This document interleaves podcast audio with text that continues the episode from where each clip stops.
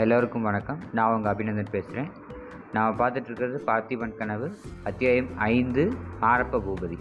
வாசலில் குதிரையில் வந்திறங்கியவன் திடகாத்திரமுள்ள யௌவன புருஷன் வயது இருபத்தைந்து இருக்கும். ஆடை ஆபரணங்கள் உயர்ந்த ராஜரீக பதவியை குறிப்பிட்டன.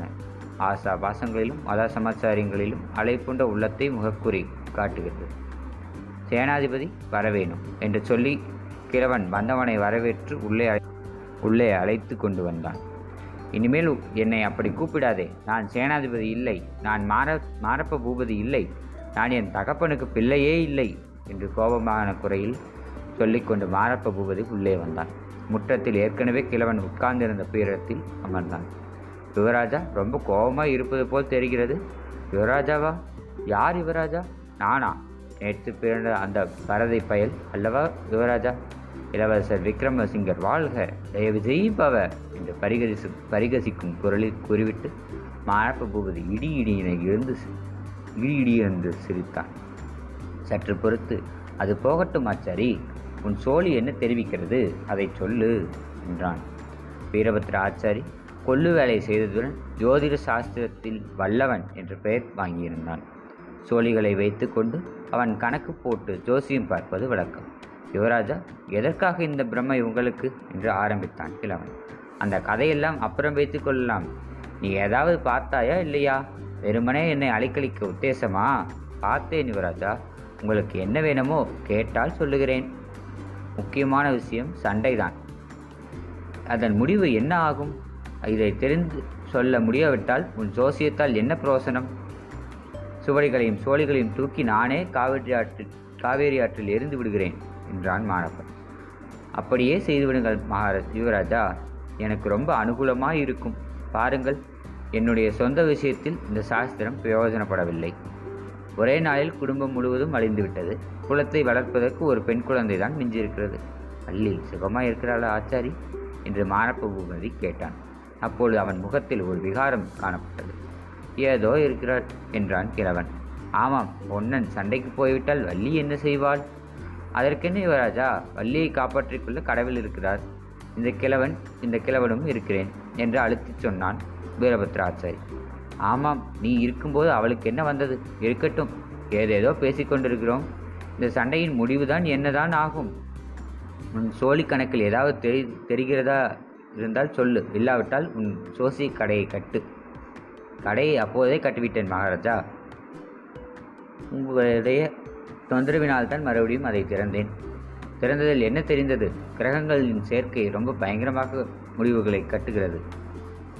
சண்டையில் ஒரு பக்கம் சேனை அடியோடு அழிந்து போகும். யுத்த களத்திற்கு போனவர்களில் ஒருவராவது திரும்பி வர மாட்டார்கள். ஆனால் அந்த பக்கத்து சேனை என்று எனக்கு தெரியாது. அது எனக்கு தெரியும். எந்த பக்கத்து சேனை அழியும் என்று சொல்வதற்கு நீயும் வேண்டாம் உன் சோழியும் வேண்டாம். திரும்பி வராமல் நீர் நிர்மூலமாகப் போகிறது சோழ சைன்யம்தான். அந்த பெரும் புண்ணியத்தை தான் உங்கள் பார்த்திப சோழ மகாராஜா கட்டிக்கொள்ளப் போகிறார். யுவராஜா நீங்களே இப்படி சொல்லலாமா? நமக்கு எவ்வளவு நமக்குள் எவ்வளவு மனஸ்தாபங்கள் இருந்தாலும் பகைவனுக்கு முன்னால் யார் பகைவன்? பல்லவ சக்கரவர்த்தியா? நமக்கு பகைவன் இல்லவே இல்லை. சோழ நாட்டுக்கு இப்போது பெரிய பகைவன் பார்த்திபன் தான் இவன் கையில் வாள் எடுத்து வாள் எடுத்து அறிய மாட்டான். வேல் வீசி அறிய மாட்டான். இப்பேற்பட்ட வீராதி வீரன் பல்லவ சைன்யத்துடன் போர் செய்ய கிளம்புகிறான். பல்லவ சைன்யம் சைன்யம் என்றால் சும்மாவா? சமுத்திரத்தின் மணலை எண்ணினாலும் எண்ணலாம் பல்லவ சைன்யத்தில் உள்ள வீரர்களே எண்ண முடியாது. காவேரியிலிருந்து கோதாவரி கோதாவரி வரையில் பறந்து கிடக்கும் பல்லவ சாம்ராஜ்யம் எங்கே? ஒரு கையக ஒரு கையகலம் உள்ள சோழ நாட்டு எங்கே? நரசிம்ம சக்கரவர்த்தி த- தான் லேசுப்பட்டவரா? நூறு யோஜனை தூரம் வடக்கே சென்று ராட்சச புலிகேசியை போர்க்களத்தில் வென்று வாதாபியை தீ வைத்து கொளுத்தி விட்டு வந்தார். இவர் அவருடைய அவருடன் நாம் சண்டை போட முடியுமா? யானைக்கு முன்னால் கொசு. மகாராஜா இதையெல்லாம் என்னிடம் ஏன் சொல்லுகிறீர்கள்? மகாராஜாவிடம் சொல்லுவது தானே மகாராஜாவிடம் சொல்லவில்லை என்றோ நினைத்து கொண்டாய்க்கிறவா சொன்னதன் பலன்தான் எனக்கு சேனாதிபதி பதவி போயிற்று. மகாராஜாவே சேனாதிபதி பதவியை ஏற்றுக்கொண்டு விட்டார். சைனியத்தை அவரே நடத்தி கொண்டு யுத்த களத்துக்கு போகப் போகிறாராம். தாராளமாய் போகட்டும். இந்த பிரமாத சேனாதிபதி பதவி இல்லை என்று யார் எழுதார்கள்? அப்படியானால் யுவராஜா நீங்கள் யுத்தத்துக்கே போக மாட்டீர்களா? நானா நானா? என்னை கூப்பிட்டால் போவேன். கூப்பிடாவிட்டால் போக மாட்டேன். இல்லவா சண்டையில் முடிவை பற்றி சொன்னாயே. அதை இன்னொரு தடவை விவரமாய் சொல்லு. ஆமாம் யுவராஜா ஒரு கட்சியை சேர்ந்தவர்கள் எல்லாரும் யுத்த களத்தில் அழிந்து போவார்கள். ஒருவராவது உயிரோடு திரும்ப மாட்டா வரமாட்டார்கள். உயிரோடு திரும்பி வரமாட்டார்களா? பின் உயிரில்லாமல் திரும்பி வருவார்களோ? ஹா ஹா ஹா ஹா என்று மாரப்பு பூமதி உறக்கச் சிரித்தான். பிறகு ஆமாம் ஆமாம் நான் யுத்தத்தில் செத்துப்போனால் நிச்சயமாக பிரசாசாக திரும்பி வருவேன். திரும்பி வந்து வள்ளியை பிடித்து கொண்டு ஆட்டுவேன் என்று கூறி மறுபடியும் பயங்கரமாக சிரித்தான். சமையலறையிலிருந்து இதை கேட்டுக்கொண்டிருந்த வள்ளி தன் இரண்டு கைகளையும் நெரித்து உன் கழுத்தை இந்த மாதிரி நெரித்து கொள்ளுவேன் என்று முணுமுணுத்தாள். கொஞ்சம் காது மந்தமுள்ள கிழவி என்ன சொல்லுகிற வள்ளி? என்று கேட்கவும் வள்ளி அவளுடைய வாயை பற்றி சும்மா இரு என்றாள். உள்ளே யார் பேசுகிறது? என்று கேட்டான் மாரப்ப பூபதி. யார் பேசுவார்கள்? என்னை பிடித்திருக்கிறதோ இல்லையோ ஒரு கிளப்பு சாசு அதுதான் தனக்குத்தானே பேசிக்கொண்டிருக்கும் என்றான் கிழவன்.